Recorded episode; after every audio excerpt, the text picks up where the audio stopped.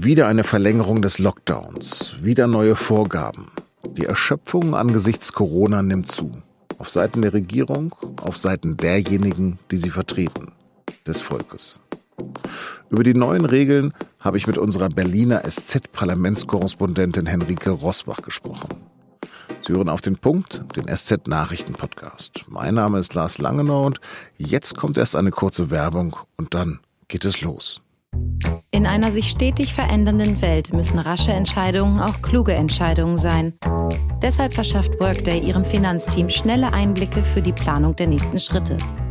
Workday, das Finanz-, HR- und Planungssystem für eine Welt im Wandel.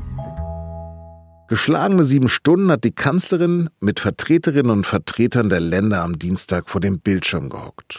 Danach, gegen 22 Uhr, sagt Angela Merkel, dass die zuletzt gesunkenen Infektionszahlen Anlass zur Hoffnung gäben.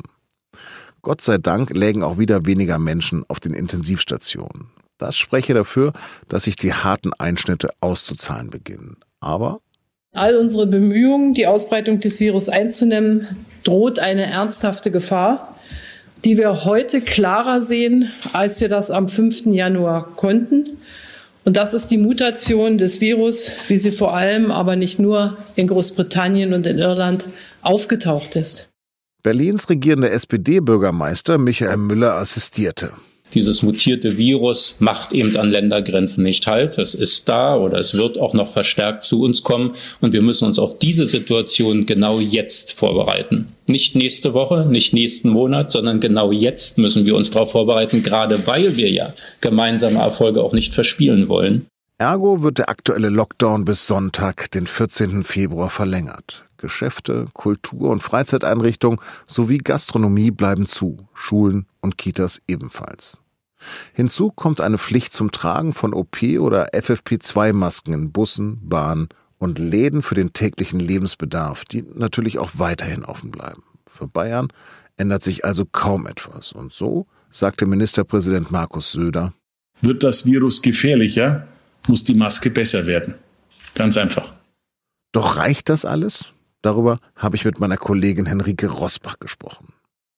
Henrike, war das der letzte Lockdown dieses Jahres? Das glaube ich kaum. Also es ist nicht damit zu rechnen, dass am 14. Februar alles wieder geöffnet wird. Es wird mit Sicherheit weiter Maßnahmen geben und Einschränkungen geben. Ob man die dann Lockdown oder Teil-Lockdown oder weiterhin Beschränkungen nennen wird, das wird sich zeigen. Aber die Hoffnung besteht natürlich, dass die Zahlen so stark sinken, dass man dann zumindest wieder teilweise die ersten Lockerungen möglich machen kann. Welche Zielmarke wurde sich denn jetzt gesetzt? Die Zielmarke ist ja eigentlich immer die gleiche, dass man also zurückkommt zu einer 7-Tage-Inzidenz von mindestens unter 50.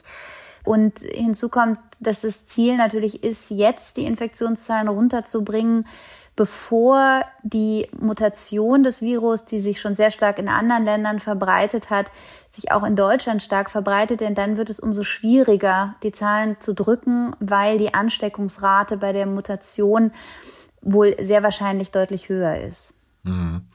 Du hast VWL studiert. Was bedeuten denn diese nochmal 3 Wochen für die Wirtschaft? Also für die Branchen, die schon jetzt quasi auf Null sind, weil sie schon zu den ersten gehört haben, die dicht machen mussten. Für die ist das natürlich weiterhin sehr hart. Es ist aber natürlich auch für alle anderen, die erst später sozusagen in den Maßnahmen reingerutscht sind, wie der Handel, ist das natürlich auch schwierig. Der Handel verkauft Saisonware, die lässt sich dann womöglich nicht mehr verkaufen. Und deshalb sind jetzt auch noch neue Lockerungen oder neue Erleichterungen beschlossen worden, was zum Beispiel die Abschreibung von solchen Kosten wie zum Beispiel Saisonware, auf der man sitzen bleibt, also die Wintermäntel, die Mützen, die Jacken, wie damit verfahren wird. Und da wird es eben weitere Hilfen geben. Die Hilfen sollen vereinfacht werden. Aber natürlich ist es eine sehr schwierige Situation. Und man würde vermutlich schon mehr Insolvenzen sehen, wenn eben die Insolvenzregelungen nicht auch gelockert worden wären. Es wurde ja oft kritisiert, dass die Regierenden das Volk nicht mitnehmen. Ist denn diesmal das vernünftig und gut erklärt worden? Ich glaube, das ist der Politik schon bewusst, wie strapaziös die Situation ist. Man merkte schon, dass das Bemühen da war, das anzuerkennen und das auch in gewisser Weise nachzuempfinden. Und es wurde auch schon gut erklärt, warum dieses mutierte Virus eine besondere Gefahr ist und warum man sich der jetzt widmen muss, auch wenn die Zahlen leicht angefangen haben zu sinken. Ich glaube ehrlich gesagt, dass den meisten Menschen die Bedeutung schon irgendwie klar ist. Aber ich glaube schon, dass gerade im Bereich der Familien, der Schulen, der Kinder der Langmut doch sehr ausgereizt ist.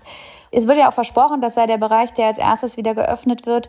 Und da wurde auch am härtesten gerungen. Und das zeigt einfach, dass den Verantwortlichen schon klar ist, was das bedeutet. Sie sehen offensichtlich mehrheitlich dennoch keine andere Möglichkeit. Die Arbeitgeberverbände haben jetzt stark dagegen geschossen, dass Homeoffice zur Pflicht wird. Was ist denn da jetzt vereinbart worden? Also es wurde vereinbart, dass der Arbeitsminister eine Verordnung erstellen soll. Heute hat er sie vorgestellt und hat eben nochmal deutlich gemacht, auch in der Pressekonferenz, dass eben sehr viele andere Bereiche des gesellschaftlichen Lebens zum Teil deutlich härtere Eingriffe ertragen müssten, als das bislang im Bereich des Arbeitslebens der Fall sei. Und dass einfach auch die Experten gesagt haben, beim Homeoffice sei Luft nach oben und mehr Homeoffice habe signifikant Einfluss auf das Infektionsgeschehen. Und deshalb wurde jetzt beschlossen, dass Arbeitgeber Homeoffice anbieten müssen, es sei denn, es ist einfach nicht möglich. Und jedem ist klar, dass eine Einzelhandelsverkäuferin, dass eine Ärztin, dass ein Busfahrer nicht im Homeoffice arbeiten können. Aber die sollen eben auch geschützt werden, indem andere zu Hause bleiben. Und gleichzeitig sollen auch Leute, die vor Ort arbeiten, stärker geschützt werden. Es gibt eine Pflicht zu medizinischen Masken, die der Arbeitgeber zur Verfügung stellen muss, wenn Abstände nicht eingehalten werden können. Und jeder Arbeitnehmer soll 10 Quadratmeter Platz haben in Räumen, in denen er sich aufhält. Also auch da werden die Zügel angezogen. Die höchste Sterberate ist ja in den Altersheimen zu verzeichnen. Wie sollen die denn jetzt besser geschützt werden, die Menschen? Das ist ein sehr schwieriger Punkt. Es wird gesagt, dass die komplette Isolation, wie es das teilweise im Frühjahr gegeben hat, auch nicht die Lösung sei, weil das eben eine Form von Gefängnis sei für die Menschen, die dort leben. Deshalb versucht man einen Weg, der nicht bedeutet Isolation, der aber trotzdem Sicherheit bedeutet. Und eine Sache ist, dass jetzt die Beschäftigten im Kontakt mit den zu Pflegenden FFP2-Masken tragen sollen. Und ein anderer Punkt ist das Testen. Also Schnelltests gibt es, die stehen den Heimen auch in ausreichender Zahl zur Verfügung und sie können das auch abrechnen, wenn ihr Personal die Besucher oder auch die Beschäftigten oder die Bewohner testet. Das Problem ist nur, es gibt einfach zu wenig Personal.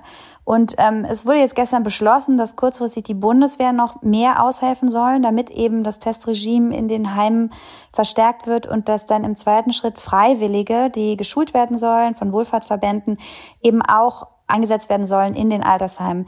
Experten sagen, dass es eben nicht reicht, da 2-mal in der Woche einen Schnelltest zu machen, sondern man müsste 2-3-mal in der Woche einen PCR-Test machen und täglich Schnelltests. Und das ist oft mit der Personaldecke einfach nicht zu machen. Henrike, vielen, vielen Dank für deine Expertise und beste Grüße nach Berlin. Sehr gerne. Bis zum nächsten Mal.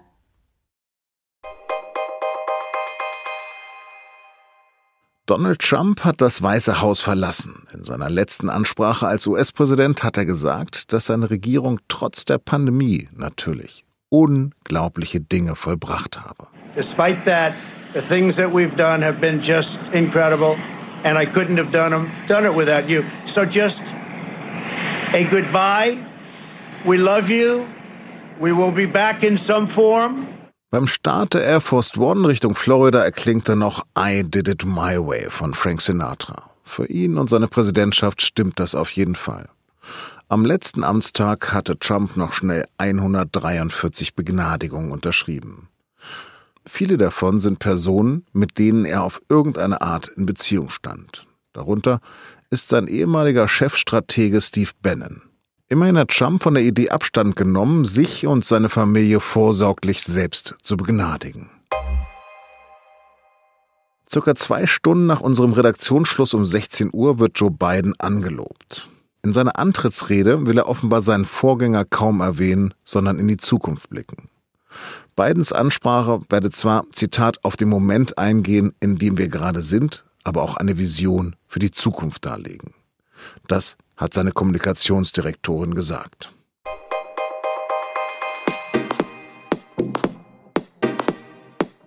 Vom Wahlkampf 2016 bis zum Sturm auf das Kapitol. Unser USA-Korrespondent Hubert Wetzel hat die vergangenen 4 Jahre aus nächster Nähe über die Trump-Präsidentschaft berichtet. Wie blickt er auf diese Zeit zurück? Das erzählt er in der neuen Folge von Das Thema. Mehr Infos auf sz.de/das Thema. Das war auf den Punkt. Danke fürs Zuhören und bleiben Sie uns gewogen.